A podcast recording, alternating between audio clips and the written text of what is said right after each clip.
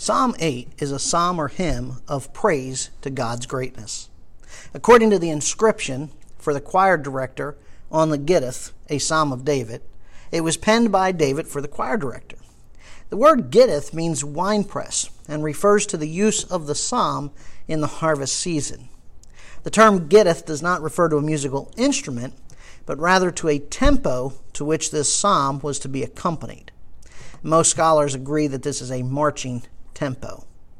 Now, David penned this psalm as a young man tending uh, to the sheep, and it denotes David's struggles to comprehend how this great God, who is glorified by the wonders of the creative universe, could possibly be glorified on earth through the frail and puny workings of people. And so he asks the question What is man that you are mindful of him?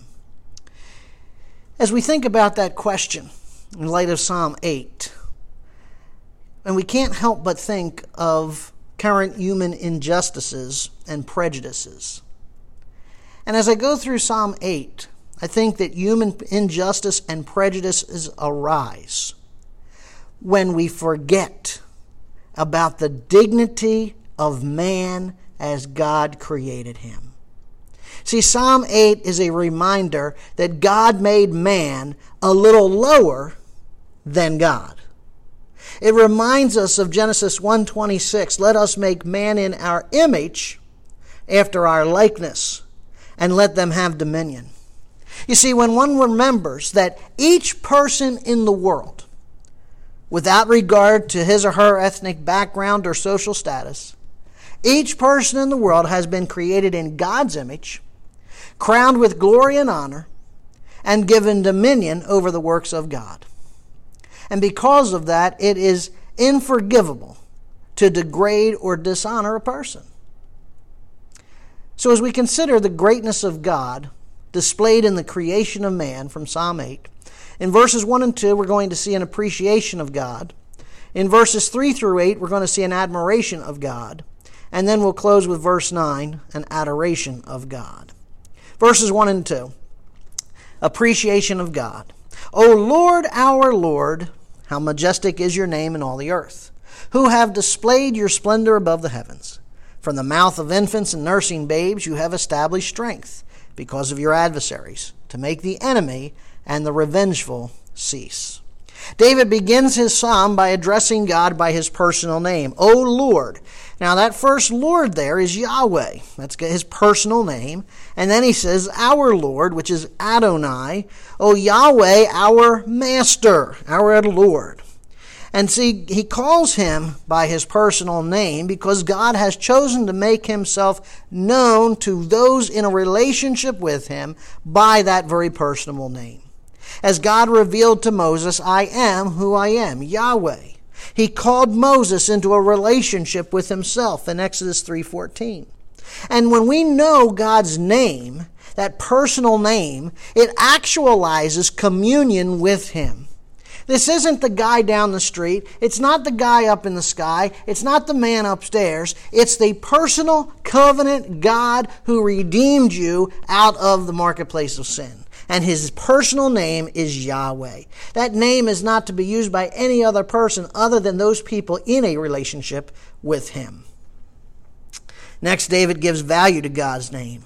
How majestic is your name in all the earth. And majestic means at its root to be broad, to be large, to be powerful. How powerful is your name? And so to call God majestic is to call him incomparable in omnipotence or power. His name is majestic in all the earth. He is the one universal God throughout this planet. David continues, You displayed your splendor above the heavens. It's Yahweh's lordship over all things that reveals his glory. We see a similar thought in Psalm 104, verses 1 and 2.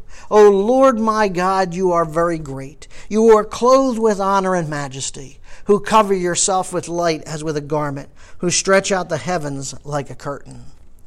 The glory of God is witnessed to by the whole creation, that is, all of earth and all of heaven. As David continues from the mouth of infants and nursing babes, you have established strength.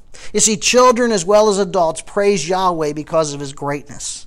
Through their worship of him, whether it's the worship of, the, of a child or the worship of an adult, God has ordained his strength or his stronghold because of your enemies to make the enemy and the revengeful cease. See, that newborn babes if you will, are praising God even in their weakness and in their foolishness, God stops their enemies. Have you ever considered the fact that your worship of God, with all of our weaknesses and foolishness, is what in turn makes God stop our enemies? In like manner, Paul told the Corinthians that the preaching of Christ crucified is foolishness. God has chosen the foolish things of this world to put to shame the wise. God has chosen the weak things of the world to put to shame the things which are mighty, that no flesh should glory in his presence. 1 Corinthians 1 27 and 29. When God's people, the weak and the strong, young and old, begin to praise his name, God rolls back the realm of Satan and his demons. Secondly, in verses 3 through 8, we have an admiration of God.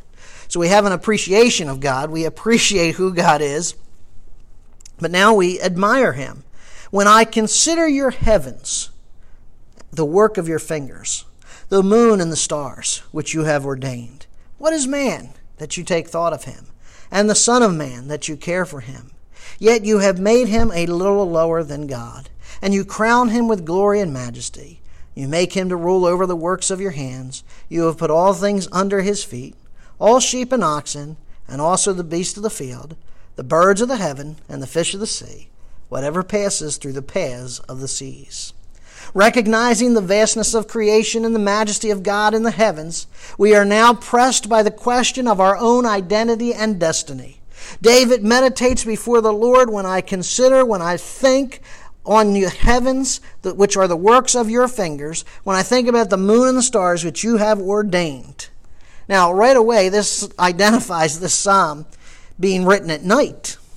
There's David out there with his flock at night, and he's looking up at the heavens. He sees the stars, he sees the moon, and he's fixated on them.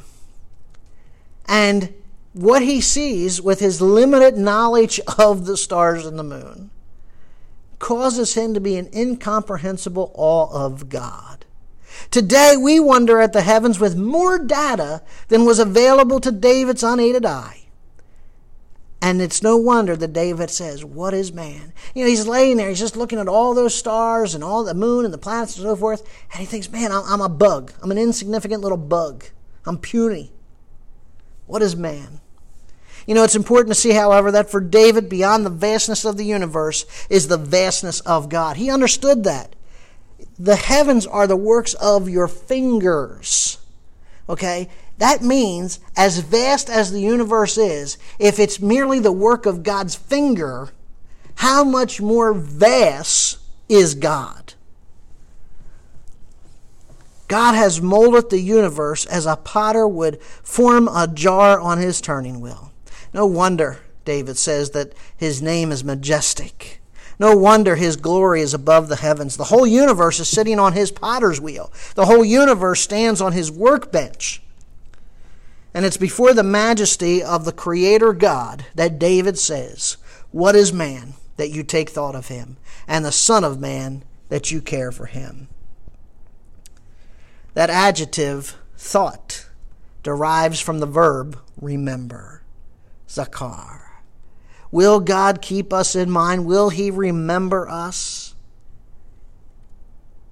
The word care means to attend to or observe.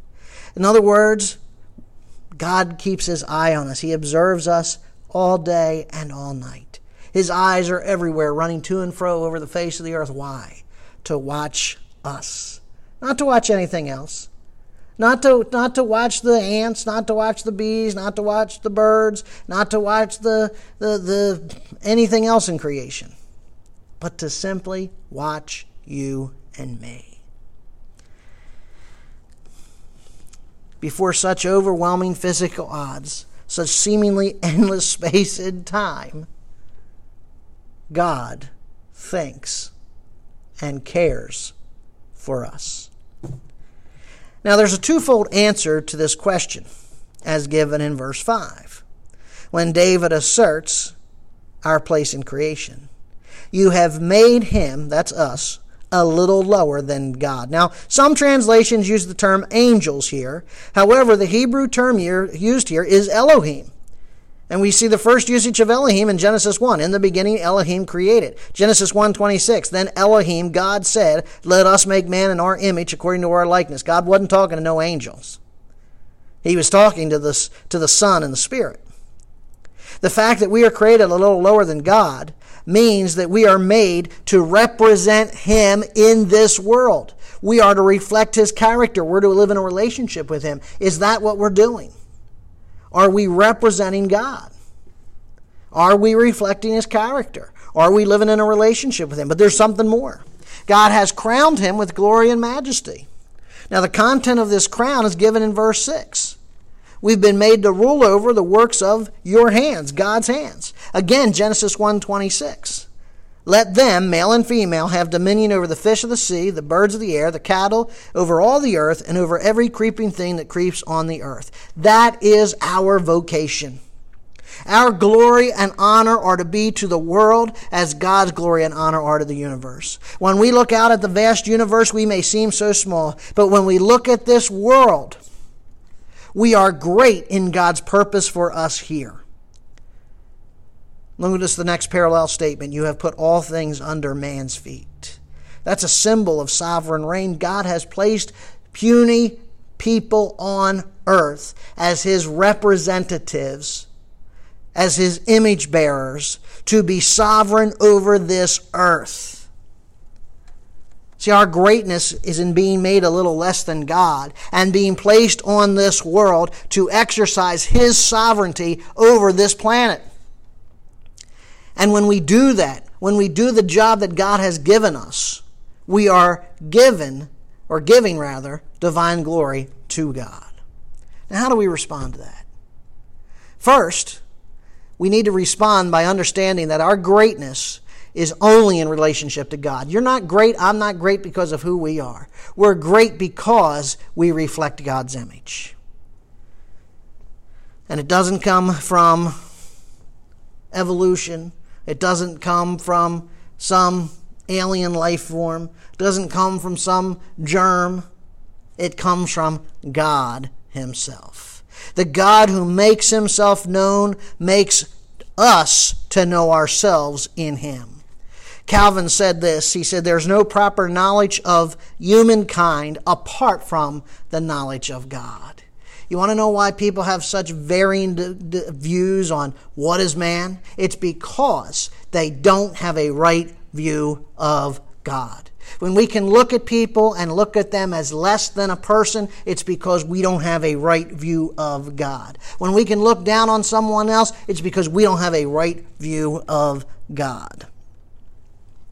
Second, we don't presently see the order of creation as we look at this world. Okay? In other words, you know, what God created and what we have today are vastly different because we live in a world cursed by sin.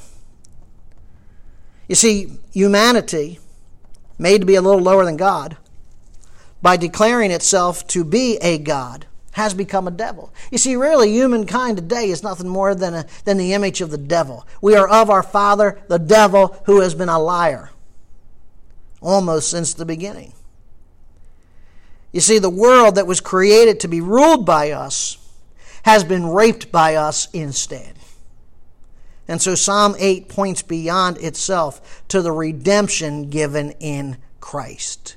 You see, as the second Adam, as the head of a new redeemed people, Jesus defeated sin, Satan, and death. And he will reign, as Paul says in 1 Corinthians 15 25, till he has put all enemies under his feet and even death itself will finally be destroyed.